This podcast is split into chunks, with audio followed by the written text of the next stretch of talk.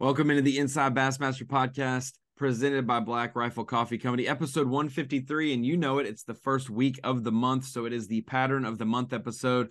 I'm your host today, Ronnie Moore. My co-host is always Kyle Jessie. And we're joined by two folks. We invited one on the show, but we are totally cool with the second guest as well. Bryan New is our guest. And Bryan, you got a new spawn from the spring that's here for the fall, the fall feed up. Oh yeah, absolutely. Yeah, it's things, I was a little late for this. I said 5 minutes, about 45 minutes ago. But yeah, Ryder, he was hungry, and then we got stopped by the neighbors and had to get some tackle. The UPS man delivered the tackle to the wrong house today. So yeah, had to go see the neighbor. Well, we got to know then, first off, if we're talking about fishing in November, was the tackle package for an elite event next year, or was it for something you're going to use this month? And if so, let's hear it. It was actually a prototype that I'm working on with Spro. So we're not going to talk much about it. But no, man, I do. Like, we all love fishing in general, but I love fall fishing. It's that grinder time of the year. I'm not going to say you'll never go catch a lot of fish in the fall, but it is, grind out, 5, 6, 7 bites in a day. And typically if you get 6 or 7, 8 bites in a day in a tournament, you're competing, you're going to be in that right position, to compete. Bryan, this is obviously a time of the year that a lot of your Elite Series compadres start to go hunting. This is not a time of the year that a lot of guys even put their boats in the water. Do you hunt at all? And then two, tell the folks that are hunting rather than fishing what they're missing out on. Yeah, so honestly, like when I was in high school, which doesn't seem that long ago, but it actually was, I was big into hunting. Like, I was actually just talking to my neighbor about it. I probably hunted as much as I fished, granted this during season, and I loved it. But then I got out of school and I got into the real world, and there's just not as much time, and now when you have kids and a wife and a job and another job and then another job, there's just not time for everything. So I don't really hunt a whole lot. I love eating deer. I actually enjoy hunting, but not as much as I do fishing. I just put me a corn pile out here in the backyard. May have a 6.5 Creedmoor sitting here in my shop. I don't know. But I like to eat deer, but I don't like to really go hunting. Don't have time to go hunting. Well, I haven't seen too many BASS deer hunting tournaments, with a $100,000 prize up for grabs. And I know that that's something that Bryan New wants to compete for, is the big money on the Elite Series. But Bryan, when I think about the fall, which oftentimes in the South, the fall is still very warm. It'll still be hot some days and maybe cool in the morning, but early winter is really when it's cool all day long or cold all day long. We're now in that kind of transition time where it seems like it's been really warm for the most part, had some cool mornings. And now this past week, at least in Arkansas, and I think even in Alabama, it has been cold in the morning and cold throughout the day as well. Is there a point in this exterior weather change that you're like, hey, it's time, this is the true transition time of the fall to winter? Yeah, it is. So it's kind of the same here in South Carolina. The last week or so, we've had some pretty cool nights. I mean, this morning I think it was 33 in my truck. That's what my truck said when I got in it. And that's at 7:30 in the morning. So yeah, I mean, it's obviously warmed up a little bit since the night at that point. It was freezing last night. We had frost on the ground, and it's probably the second or third frost we've had in the last 2 weeks. And it is that time of year where things really start to change. A lot of the lakes, drawdown lakes, the drawdown's already started. Some places it's already all the way drawn down. Murray's actually really low right now. It's not a lake. It's not a lake that they draw down every year majorly, but they do draw it down a little bit every year. And last year I believe it was about 10 feet low in the winter. It's not quite that right now, but it is getting down, and that does several things. I mean, not really the drawdown, but just the time of the year, the cooler nights. Once the lake turns over, which probably pretty much everywhere has now, at least in my area, the bait starts migrating to the backs of the creeks. And that, you know, that's not to say every shad or every bait fish in the lake's not going to go there, but a majority, yes. And obviously the bass are going to follow, you know, the bass that are, you know, that live in the creeks, the residential fish, they're going to, you know, follow as well. So not only do you have the fish that are following the bait to the creeks, but you have the fish that are in the creeks, that live in the creeks, following the bait. So it's you know, you can really get right in a hurry and find a big school of fish feeding. Now, that being said, a lot of times those are really hard fish to catch, just because they're feeding on real tiny bait. And I think now, you know, with the techniques and just the stuff, baits we have nowadays can make it a little bit easier than 5 or 6 years ago. There's just a lot more really good options for that. You know, we've got the forward-facing sonar if you want to use that as well. It can doesn't necessarily help you catch the fish, but it does help you see exactly where they're at, more so than anything. Just be more efficient. But there's kind of like really – I'm a junk fisherman. Like, that's what I really like to do. And I guess people have different terms, you know, ways to describe what they call junk fishing or definitions. I like to burn down this bank with a buzz bait and then go out there and fish a brush pile and pull it over here and fish 3 docks and then go out there and catch schooling fish. Like, that's what I like to do. And that's what's so awesome about the fall is you are typically fishing for a handful of bites throughout the day. I mean, typically 10 or less bites in a day is a fairly good day when you're fishing tournament style, you know, targeting bigger fish. And I mean, that's what I love about it so much, especially with the drawdown. They'll get on any little piece of cover that's in the water, whether it's a dock. You know, if there's this stretch of docks had 10 docks on it at normal pool, you know, now that it's lower, there's only 2 docks that have any water or substantial amount of water on it. So it shrinks the playing field, you know, and it makes it a little bit more obvious where they'll be. So, and I think the biggest thing that I've been most successful, you know, in the Carolinas for really my whole life in the fall is burning the bank with topwater. And, you know, that's something I love to do. And it works pretty much most of the country. I mean, you know, the Ozarks, it's a huge deal. Tennessee, everywhere that I've ever been, I don't think maybe up north it's as big of a deal. But burning down the bank with a buzz bait with a horny toad on the back, or just a naked horny toad, or, you know, a plopper style bait. Those are baits that I'm always going to have. A walking bait, just covering water with top water is awesome. Then I think like what I would call the next thing that I really like to do is isolated targets, you know, whether that's a brush pile or a rock pile, or, you know, stuff that you can't visually see with the eye. I really like that. And, you know, that kind of goes all over the place, depth-wise, what you're going to do, whether it be like a small swim bait, like, you know, a Kitex-style swim bait, jerk bait. I really like cranking it. And especially in the fall, cranking's really good. But other than those 2 things, you got the dirty water. You know, get up and not everywhere. I mean, you can go like Hartwell's a really clean, clear water lake, but you can still find stained water, not necessarily dirty, but stained. Yeah, what you think about that? And well, mostly also because it's drawn down. All those banks are exposed, so any kind of rain is gonna change water color really quick.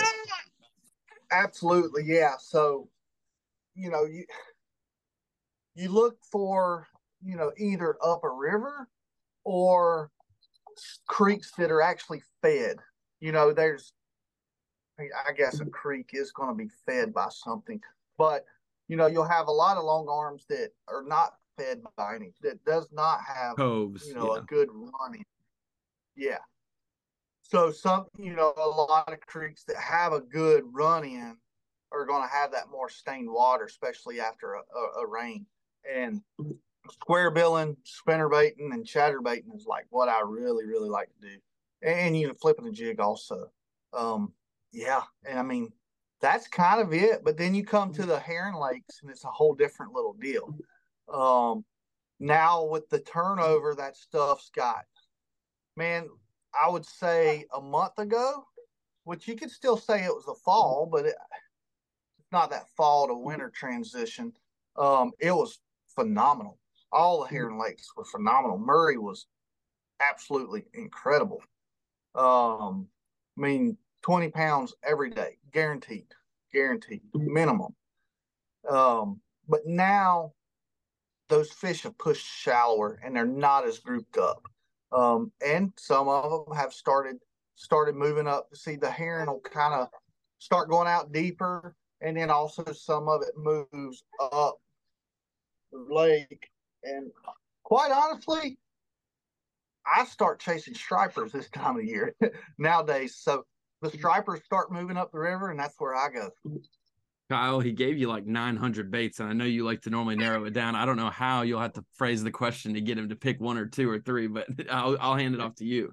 We can revisit that, and we'll make Bryan narrow it down to like 3 baits. But Bryan, one thing I was going to ask. So you kind of mentioned November, obviously, for most of the country is such a transition time. You know, the fish are not all the way out to their winter patterns. They might not all be in the very far backs of the creeks. Let's say you get a day where you're going out and you haven't been recently. What's your kind of strategy? Do you start in the back and work your way out? Do you start on the main lake and work your way in? How do you go about trying to find the bigger groups or the bigger numbers of fish? So I think, you know, according to where you're at in the country, it kind of depends on that. But let's just what I'm more familiar with. Carolina's, Georgia, you know, this section of the country, you know, I'm probably going to start going pretty far back in the creeks or coves at chasing to see where the bait is. And you know, I run it through, you know, we pretty much all do, but not everybody utilizes it, is your through hole sonar, you know, on your graph at the back of the boat. You can see bait and bottom and grass and all of that while you're running on plane. So if I'm running back in a creek to go to where I feel like the bait's going to be, well, I'm also going to be looking at my 2D, you know, periodically while I'm heading that back that way. And if I'm, you know, a quarter of the way back and I'm starting to see bait while I'm running, and a lot of times you can visually see it on the surface as well. Or seagulls, you know, those are really the 3 things that you look for to see where the bait is. Once I start seeing the bait, then I'm going to try to narrow down, go from there. But the bait is a number one thing for that. But the burn in the bank deal, and I know I'm bouncing all over the place, but that's what I do. So we saw you day one at Lake Murray on camera. We know you run around and bounce around. Yeah. We should never speak of that day again. Ain't that right? Yes. Ryder said no. But now you threw me completely off. Oh yeah, the burn in the bank deal is completely different. That to me, that's not bait related at all. Those fish are up there a lot of times chasing bluegill, brim. And their wolf packs, you know, sometimes it's a one-man wolf pack, you know, like it'll just be one cruiser, but a lot of times it's, you know, 4, 5, 20 fish cruising in a pack going down the bank. And I feel like those fish are focusing more on bluegill than they are shad or herring. And that's when they just get up there on the bank and cruise. And I honestly don't. You know, we all come up with these theories. Oh, this is what they're doing, or that's what they're doing. Honestly, I don't really know what they're doing, but I know that they're up there and they're cruising, and I know how to make those fish I know how to try to make those fish bite, because those can be really hard fish to catch. And kind of where I went to with the LiveScope stuff is, you know, you see a lot of people see a fish and they'll just keep throwing and they never catch it. Well, I relate it to what I have done for years on the wolf pack thing is if I see a fish before that fish knows I'm there, and I make a good cast to it before he knows I'm there and he doesn't react to my bait at all, I know he's seen my bait. If he doesn't react and keeps swimming or whatever, I forget about him. I mean, it could be a 5-6 pounder, but I know that I'm not going to catch that fish. Kind of hard, especially you got a co-angler in the boat. You're not going to keep trying to catch him. It's like, no, you're not going to catch him. And I mean, I've done it for 20, I don't know about 20 years, but 15 years. And you just, you're not going to catch those fish. It's not a bed fish. It's not one when you keep messing with it, you're going to annoy it. It's just going to swim off, fade away, and you won't see it anymore. And you don't know where it went then at that point. But yeah. Yep. One thing, you know, we could talk bait rotation, we could talk area of the lake that you could fish, all those different things. And it's variable. You can do whatever you choose. This is another kind of variable question, but from February through the summer, we always see bite windows. And when I look at Bass Track and Kyle's watching Bass Track during the lead event, there's always that first thing in the morning, you know, the 8 to 9 o'clock window or the 7:30 to 9 o'clock window. That's always a good time to get a good bite. Then it seems like there's that mid-morning lull from 10 o'clock to maybe 11:30, just an hour and a half, 2 hours of just, you could be in the best area and it's just not a good time. And then we see the late afternoon, that 1 p.m. to 2:30 really rise up. Do you see that correlation in the fall as well? We want to think that, hey, we need that surface water to warm up some, but these fish just went through a long night of cold weather. They know that it's going to be cold the rest of the summer or the rest of the winter. Are they looking for that sun in the middle of that morning as it gets above the trees as much? Does that make that lull period shift to a different time? So, you know, when you're a single man or whatever, a team out on the water, and you're not watching what everybody that's on the water is doing, this whole, I mean, live has brought a whole new deal that I really honestly need to pay more attention to. You don't see that bite window because maybe it's going on right now, but you're doing the wrong thing or you're doing the right thing in the wrong place. And it's just hard to see that. But to answer your question, without looking at live and that kind of deal or Bass Track, it's so hard to pin that down. That being said, yes, it's like, I know, like first thing in the morning is a lot of times really good because it's low light, especially on a clear day or if the water's really clean. And I mean, even if it's stained, you know, it's still low light and they feed really good first thing in the morning a lot of times, most of the year. But also up in the middle of the day, once that kind of water temperature has peaked, you know, has rose 2 or 3 or 4 degrees throughout the day, 100%. And now out in the middle of the lake, you're not going to see that as much because it's deeper water and it's just the surface temp that's you know, when the fish are 10, 15, 30 feet from the surface, they're not going to see a temperature rise up in the middle of the day. But, you know, you get in that shallower water, 100% you're going to see that, yes. And then I think even again late, you know, right an hour before dark, you know, I guess tournament-wise that doesn't matter, but – you know, it's the fall and not everybody fishes tournaments and we fish all day long for fun. And you do see that again, very late in the afternoon. Bryan, a couple of things we've talked a lot about and, you know, I think they kind of correlate with each other. You've talked a lot about topwater fishing. Obviously November for a lot of the country, the Southeast, kind of for most people is the last opportunity to catch them on a topwater, whether it be burning the bank with the buzzbait or, you know, out off points with schooling fish. What is the magic water temperature or the magic kind of ingredient for you to know it's time to put the top water up? You know, like whenever that bite has just gone. because I'm like you. I want to make that last as long as it possibly can. But sometimes, like, the fish aren't doing that, and the water temperature gets too cold. Like, what are the magic ingredients for you to know, you know what, it's probably time for the top water to be back in the rod locker? You know, I don't think there's a set number. You know, I can't say, oh, at 59.5 degrees, you got to quit throwing top water. I do think, like, certain situations, a wake bait will work in colder water than any other top water. So maybe that lasts a little bit longer. I think also the speed of your top water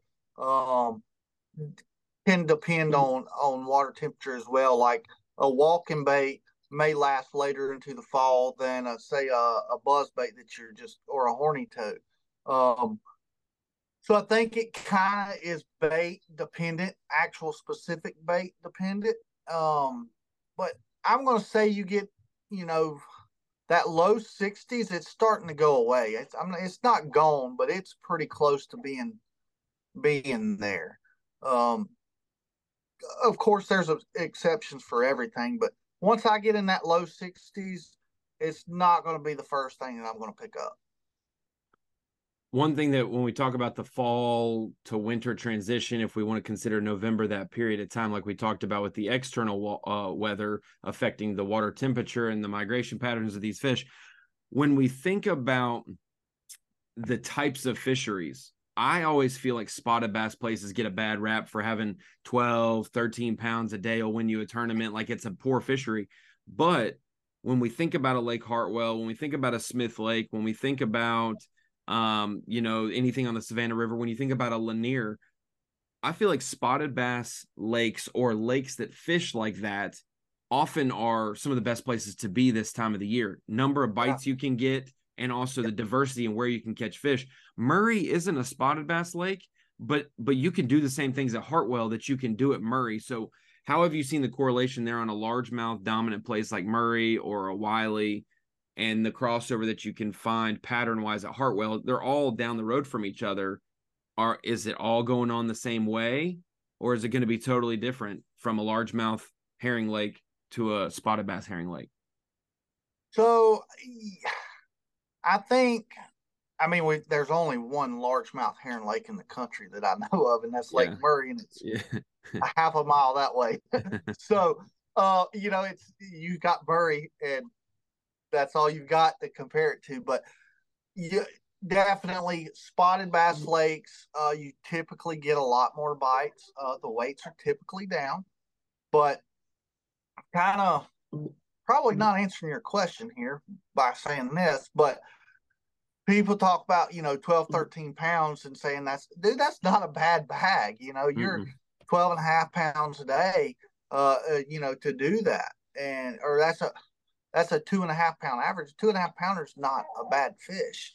But you look at Hartwell and it'll take 13 this week, 13 next week, 15 that week, 12 this week, 23 this week, back to 12 and 4. And so these lakes have the potential, or I say these lakes, I mean, not Murray. It's going to take a pretty good bag on Murray regardless. Yeah. Now the weights are lower right now than they are all year just because it's the time of the year it is, period.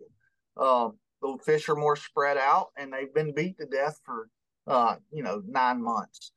And I mean beat to death because, like I said, it's the best lake in the Southeast, hands down. I know that's an opinion, but it's the truth. And it's a phenomenal lake, and it gets a lot of pressure. I could have sworn you said Lake Fork was the best lake you had ever been on. Yeah. That's not in the Southeast, Kyle. That's in the South. It's not Southeast. I've said some things about Lake Fork. Yeah, that's true. No. I've said this before, and I'll say it again.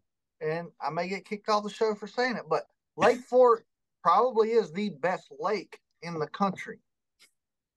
But it's not a tournament lake. A tournament lake doesn't have slot limits. I know we're fishing there next year, and we're fishing a tournament on it. It's not a tournament lake. Well, I don't know. I don't know where to. I can't. Hey, Lee Livesey. I'm gonna Skype. Let's get Lee Livesey in here real quick. No, but yeah, okay. So no, and which I think you were going there with the Hartwell talk about weights of like you were jumping around from the low teens to 20s and how it varies. Yeah. But how it seems like there is like a good floor, like the floor for those lakes is higher than most other lakes where it's, you got a funk and it takes 3 fish to win. You almost have to always catch 13 pounds there.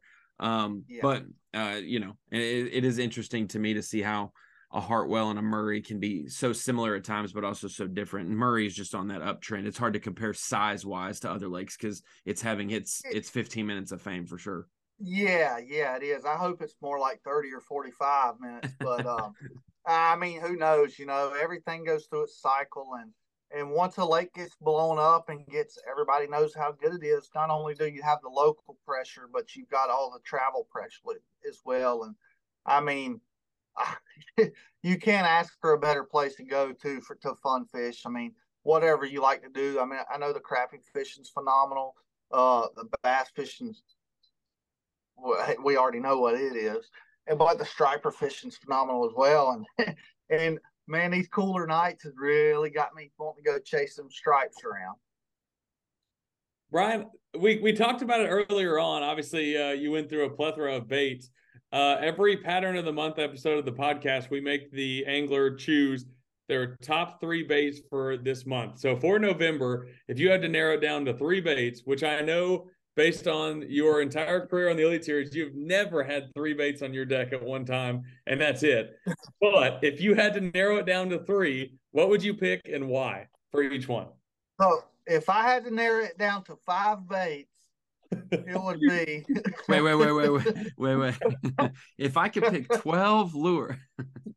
You can pick 5. We'll let you do 5. All right, you've got to have a jig of some sort. I want to have 2 or 3 jigs, but I'm going to go with 1. So it's going to be a 1/2 ounce Greenfish Tackle Brandon Cobb all-purpose jig. With, you know, honestly, I don't think the trailer matters a ton, honestly, because I went from a Z-crawl and smashed them. But I'm a chunk guy. I like a Zoom big salty chunk. I always have. It still works. Not as many people throw it. I like a chunk. So 1/2 ounce, you know, any kind of brim. If it looks good with a green pumpkin chunk, it's a good color jig. So there's number 1. I'm not a spinnerbait guy, but I'm going to have a spinnerbait. And actually, the spinnerbait of choice is going to be this one right here. Not even on the market yet. I mean, I think it's kind of is. The packaging come in this week. But it's a, I don't know if you can see that. Yep. It's a Greenfish Tackle Bad Little Blade. It's a small, compact spinnerbait. You know, here's a full-size spinnerbait. What? He don't like spinnerbait. It's just a smaller, compact size. What, boy? So, yeah, spinnerbait and jig. Man, I really want to throw a chatterbait in there. I don't think you go fishing without a chatterbait ever, but don't know that I can put that in there for the top 5. A walking bait, some sort of walking bait. Yeah. Yep, some sort of walking bait, you know, whether it's a super spook or, you know, more of the fast style walking bait. Was what I like on herring stuff, so like the walking hank from Spro. How many is that? 3? If you're not counting chatterbait, then that's 3. Yeah, I'm not going to count the chatterbait, but you know, if maybe that's a little bonus if you want to throw it in there. We'll act like that's just a built-in, like that's just a given. You're going to have a chatterbait, so that doesn't go against your 5. Yeah, we're working with you. We started with 3, and now we're up to 6 total possibilities. So we're giving you some slack. You gotta have a square bill, you know, something that's, you know, 3, 2 to 6 foot square bill. You know, there's a lot of great ones out there. A lot of good. Pro makes several different ones, and you know, like I said, there's a lot of great companies, and I use a lot of different companies. But the Spro Fat John, Little John, John Cruz square bill. I really like it. It's got a lot of good things about it. It's got the circuit board. I like the action that circuit board gives it, but it's fat, so it has a lot of buoyancy. So when I'm cranking wood, bless you, buddy, when I'm cranking laydowns or whatever it may be, it'll float up pretty high, and you don't get hung up as much. But even though it's a fatter profile, it still has flat sides. So it's kind of like it's a unique bait in itself. So Fat John, Spro Fat John, gotta have it. That's four. Four. All right. I think your buddy wants you to put some kind of jig head minnow on there. He's a big LiveScope fan, and you haven't mentioned any of that, so he's getting mad. He's looking at like several of them sitting right here, like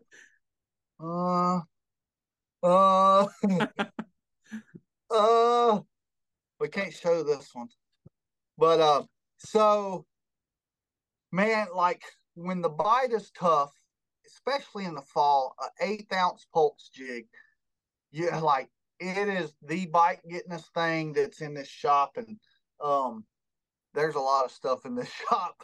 But seriously, a 1/8 ounce pulse jig. It's got a smaller blade, a smaller hook, made for a smaller bait. And there's a lot of different trailers that you can put on it. The two that I like the best is I think it's a 3-inch Damiki Armor Shad, is a great trailer on it. But the Zoom Tiny Fluke is my #1 trailer for the 1/8 ounce pulse jig. And that's, good from going down the bank, the backs of the creeks, the fish get on the flats and the very backs of the creek on bait, in a foot of water. You can fish it that shallow, and you can fish it out to, it's once you get over 20, it can be done, but it's kind of hard to fish it out that much deeper than that. That's a bite getter, and it'll catch you some good ones as well. And the pulse jig is a underspin, correct? No, it's the scrounger. Yep, scrounger style bait. Style, yep.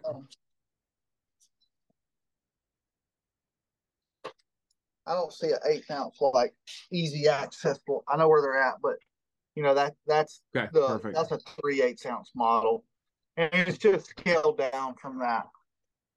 And you throw that on a bait caster, or do you throw it on a spinning rod? The 1/8 ounce I'm throwing on a spinning rod. Yeah. So, but I say that, so I know ARC just came out with some BFS reels, and I personally have not used them yet. I know BFS, Bait Finesse System, is a big deal. Like, it's taken off. It's just, I think it's been around for years in Japan, but it's starting to take off over here. And it's basically bait casting rods and reels that are designed to throw this super light stuff. So I'm definitely looking forward to getting some of those reels in to try that. But as of right now, yes, spinning rod application for sure. Perfect. And man, nope, you hit your quota. That's only 4, right? No, that's 5 plus the chatterbait, okay. 6. All right. Wait, what goods were you about to show us? I really want to say a trap style bait. In the fall. Gosh, I love a trap in the fall. Look at that, Kyle. We gave Bryan New 3 baits, and we got 7. Normally, we ask anglers to give 3, and they don't even. They're like, I got to make up something for #3. And Brian's like, I just narrowed it way down. We did before the podcast started. Kyle and I were talking, and I was doing a Bryan New imitation on. Well, I've got my 35 rods laid out perfectly. They're all 3 inches apart, so they don't get twisted and tangled. And I was like, you have 30 rods on the deck at all times. It's actually chaos. 2.8 inches. 2.8. Okay, perfect. You just put a small swim bait right in between them, and it's perfect. Yep. Well, Bryan, I appreciate you joining us for the pattern of the month for November. I know that at times you wake up and it's a little too cold to want to go fishing, but I do know magic can happen in the mornings. And hopefully some of those baits, some of those different conversations help these guys who are listening to the podcast maybe get out there and try it, whether they start off on a point or they go all the way to the back of a creek and work their way out. I know that these anglers will, fans alike will take some of those notes. But one last thing, I'll say, you mentioned it in your baits. your original five baits, that all-terrain jig you mentioned from Greenfish, it will be all-purpose. Yeah. That will be featured in a Bassmaster TV show, one of the old school TV shows. We're bringing them back right around Christmas time through the month of January. And that 510 you caught at Lay Lake on day two, where you kind of lost your mind there for a minute, but we all did on Bass Live. It is, it's going to be in the show. So we look forward to that, and we'll have to tell you when that programming is. But Bryan, appreciate you joining us. Despite the circumstances, you got a lot of things you're juggling at home currently. Appreciate you taking the time. Yeah. So Brittany's at work, you know, she's a nurse. She works an hour away in Greenwood down at, sometimes I wonder, she might be going to see Brandon Cobb or something. She gets home so late, but no, yeah, just bring some jigs back. Just bring some jigs back. Yeah, bring me some more jigs. But yeah, it's this is a lot of new stuff going on in my life that I've tried to get used to. I just had Ryder for the first time by myself all day long a couple of days ago. So yeah, Brittany just went back to work last week, and it's a lot of new stuff, but we're making it work. Hey, Ryder looks happy and healthy, and was a perfect co-host to your portion of the podcast. So Bryan, appreciate you joining us, and we will see you hopefully sooner than this, but at minimum we'll see you at Toledo Bend to start the elite season. Sounds good, boys. Enjoyed it. For episode 153 of the Inside Bassmaster podcast presented by Black Rifle Coffee Company, that was our guest, Bryan New.